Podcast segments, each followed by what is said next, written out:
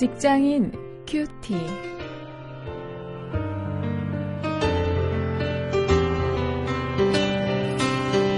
안녕하십니까. 참 좋은 계절 5월이 이제 거의 다 가고 있습니다. 오늘 출애굽기 34장 10절부터 17절 말씀을 가지고 우리가 하나님과 세울 언약 이런 제목으로 직업인과 세상이라는 주제로 말씀을 묵상하시겠습니다.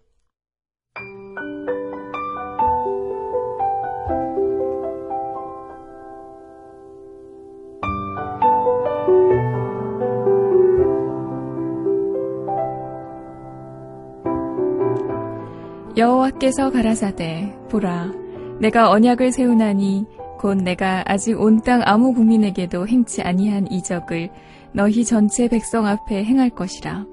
너의 머무는 나라 백성이 다 여호와의 소위를 보리니 내가 너를 위하여 행할 일이 두려운 것임이니라. 너는 내가 오늘 네게 명하는 것을 삼가 지키라. 보라 내가 내 앞에서 아모리 사람과 가나안 사람과 헷 사람과 브리스 사람과 히위 사람과 여부스 사람을 쫓아내리니 너는 스스로 삼가 네가 들어가는 땅의 거민과 언약을 세우지 말라. 그들이 너희 중에 올무가 될까 하노라. 너희는 도리어 그들의 단들을 헐고 그들의 주상을 깨뜨리고 그들의 아세라상을 찍을지어다. 너는 다른 신에게 절하지 말라. 여호와는 질투라 이름하는 질투의 하나님이니라 너는 삼가 그 땅의 거민과 언약을 세우지 말지니. 이는 그들이 모든 신을 음란히 섬기며 그 신들에게 희생을 드리고 너를 청하면 네가 그 희생을 먹을까 함이며. 또 내가 그들의 딸들로 내 아들들의 아내를 삼음으로 그들의 딸들이 그 신들을 음란히 섬기며 내 아들로 그들의 신들을 음란히 섬기게 할까 함이니라. 너는 신상들을 부어 만들지 말지니라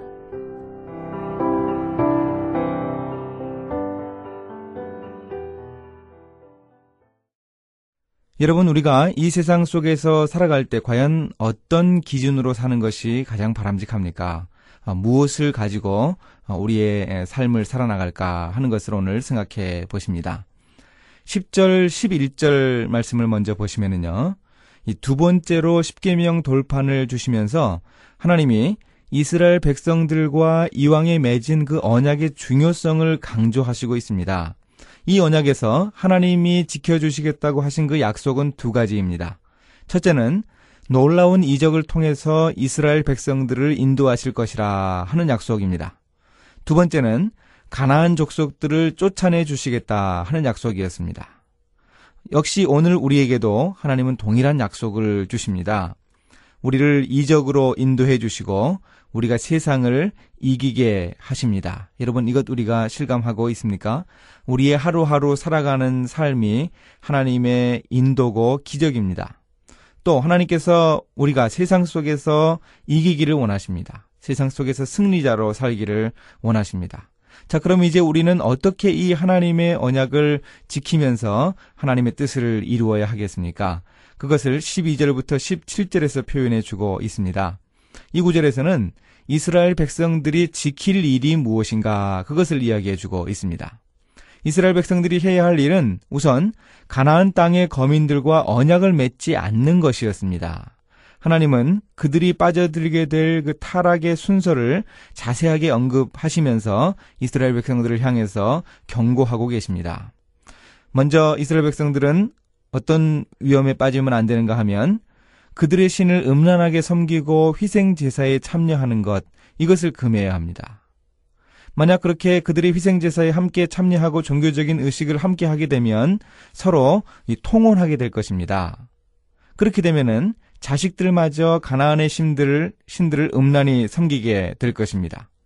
결국 그렇게 우상숭배에 빠져버리면은 그들이 마침내 이방 신상들을 부어서 만들게 된다고 17절에서 어, 이야기해 주고 계십니다. 그래서 10계명의 두 번째 계명을 어기게 된다는 것이죠.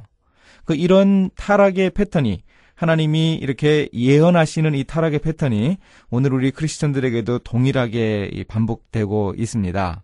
하나님을 우선순위에서 밀어내는 세속화, 음란한 세상 문화를 우리가 경계해야 합니다. 아, 세상과 함께 참여하지 않고 어, 정말 하나님을 온전히 섬기는 어, 그래서 이스라엘 백성들이 지켜야 할 일을 지켜서 언약을 이루어내었던 것처럼 우리도 하나님이 우리에게 주신 우리와 세우신 그 언약을 분명하게 지켜낼 수 있어야 할 것입니다. 이제 말씀을 가지고 실천거리를 찾아보겠습니다. 우리가 세상 문화에 유혹받아서 하나님 섬기는 것을 제대로 하지 못하는 것은 무엇인가? 과연 그 세상 문화의 어떤 요인인가? 그것들을 한번 좀 적어보면서 우리가 확인하고 되새겨 볼 수 있기를 바랍니다. 이제 함께 기도하십니다. 하나님, 우리와 언약을 세우시고 그 언약을 신실하게 지키시는 분이십니다. 세상의 음란한 문화에 세상에 잘못된 그런 여러 문화에 유혹받아서 하나님을 섬기는 믿음을 포기하지 않도록 저를 붙들어 주시기를 원합니다. 예수님의 이름으로 기도했습니다. 아멘.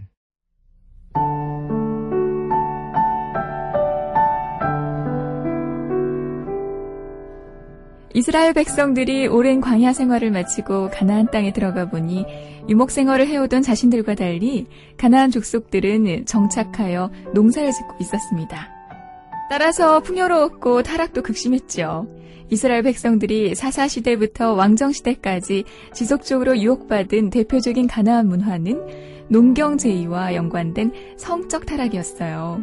우기와 건기가 나뉘어 있는 팔레스타인 기후 풍토와 연관해서 가나안 사람들은 농사가 시작되는 우기를 맞을 때 비를 내리게 하는 농경신을 흥분시키기 위해서 남녀 사제들과 백성들이 뒤섞여 신전의 여러 방에서 성관계를 가지겠다고 합니다.